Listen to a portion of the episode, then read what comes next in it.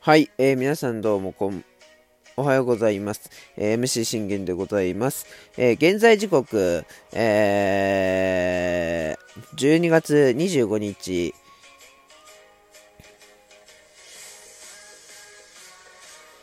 えー、日曜日、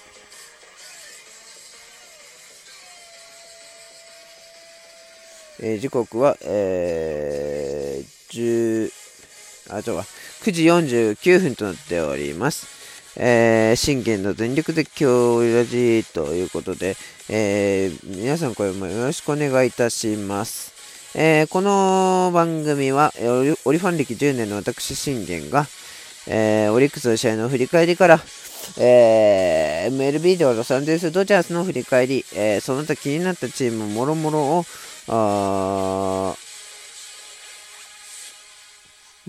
12分間で僕の思いの丈を語っていくラジオ番組となっております。えー、ちょっとカミカミでしたね。すいませんね。ということでですね、えー、今日は収録、えー、3枚分スペシャルということで、えー、もうちょっと一気にちょっとね、消化しようということで、えー、行きましょう。今日はこのこのね、えー、ことについて語っていければと思います。えー、超薬、えー、人的保障で西部へというところでございます。えー、まあ、森、ね、えー、智也が、あ降りに来て、そして我らにとってのあの最最難関、森友問題を無事に解決したことによって、ま、まあ、最難関ではないですけど、まあ、最難関の一つであった、え森友問題を、見事に、あの、折移籍ということで、あの、獲得いたしまして、無事にね、あの、その問題は解消されたんですけれども、やはりその解消の裏にはですね、えー、犠牲というものが、えー、つきもので、えー、人的保障というね、え犠牲を、え生まなければならなかったと、えそういうところでございます。えそしてその人的保障、えそのターゲットになったのが、え超薬君でございます。えー、まあ、中継ぎ人としては、あのね、負けパターン筆頭として頑張ってくれてたなっていう印象ですけど、あの、ね、負けパターンで投げてはいましたけど、全然ね、あの、僕から見てたら、今年は良かったかなと思います。うん。ほぼ打たれてなかったし。打たれた時はガツッと打たれましたけど、ね、そっからね、6月から7月にかけて一気にこう修正して、ね、あのー、見事に、うん、ローテを守りきったんでって感じでしたね。まあ、まあ、勝ちローテで投げれなかったのが痛いですけど、まあ、それはもうね、宇田川君とかいうね、ああいう怪物たちが出てきたらもう仕方がないよっていう ところでしたよね。えー、ということで語っていきましょう。えー、渡辺 GM が語った超役の期待と課題、大事なところを投げるにあたってということで。えー、西武渡辺 GM が19日森友哉捕手の人的保障で獲得した超役投手の入団会見でその期待を語った。えー、渡辺 GM は後ろの中継ぎ、セットアッパー的なところを補強しようというか、現役ドラフトではなかなかそのようなタイプの投手が出てこなかったので、陽川選手に言った。予定通りというか、オリックスはピッチャーが多いんでね、誰が出てきた時にという感じで思っていたと蝶を獲得した経緯を説明した。その上で今年も状態悪くなかった。実際シーズン中も試合を見ましたけど、ボールも良かった。なかなか速いピッチャーがたくさんいるんで、チャンスが少なかった。うちに来て環境を変えて、50から60試合投げてくれたらいいし、可能性は十分あると思う。と選抜に転向する平野の埋める候補の一人としては期待を語ったとはございます。まあ確かにね、あのー、平自身がもうあのー、もう俺は中継ぎはやらないと。セットアッパーはやらねえってもうあの言い切ってるんでね。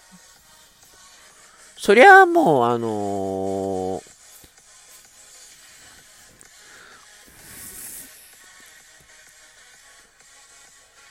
うん。だから、なんて言うんだろうな。あのー、当然ね、まあ、今までは平という、えー、絶対的なるセットアッパーがいて、で、そのセットアッパーがもう、俺は選抜やりたいんでと。4, 4年頑張ったからもうあの5年目は許してくださいとそう言い切ったわけなんですよね。で、その、平に代わる、えセットアッパー候補になりうる、ね、存在として、張君を、えー、引き抜いたということですから、まあ、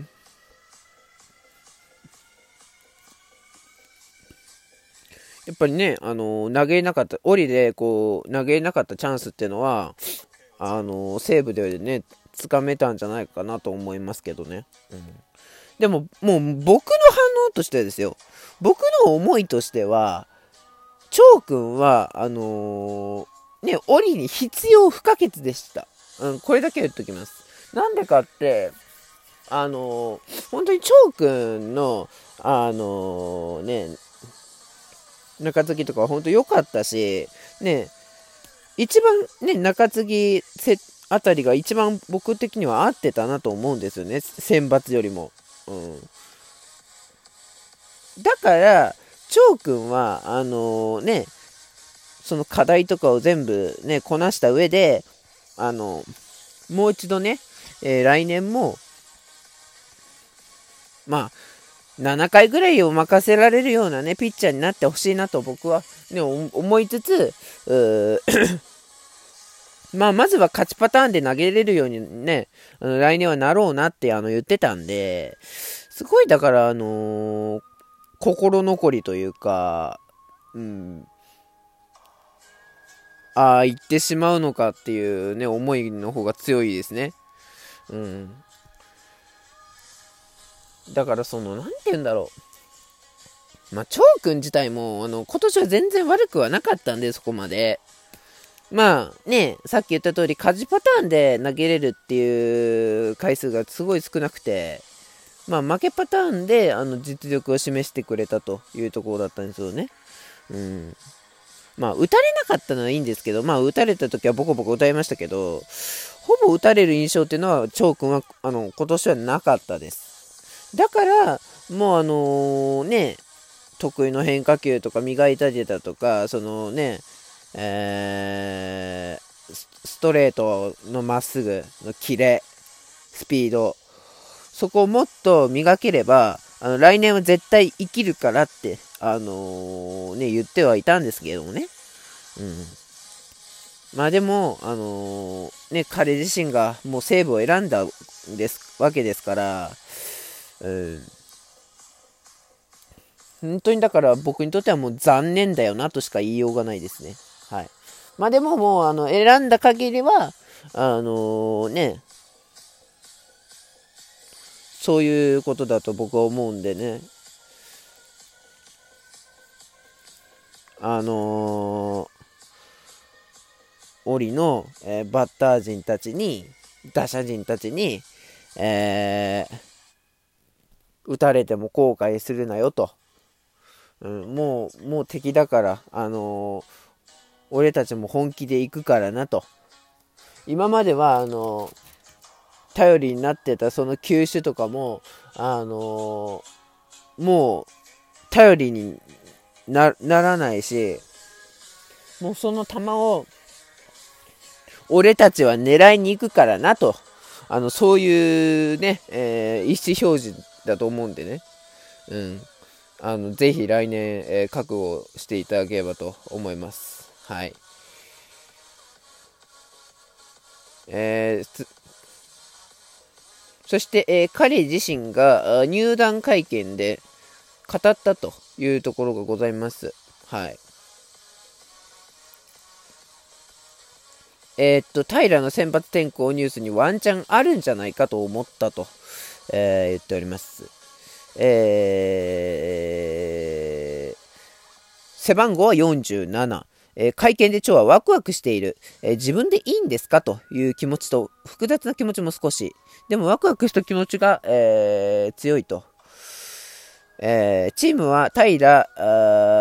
の先発転向でブルペン再編が来季へ向けた大きな課題となる。それについて長は正直そのニュースを見てもしかしてこれはワンチャンあるんじゃないかと思った。オリックスでは周りの選手がすごくてなかなかチャンスがなかった。自分が今やってることを信じて競争しながら勝ち取っていきたいとセットアッパーへの意欲を語ったと。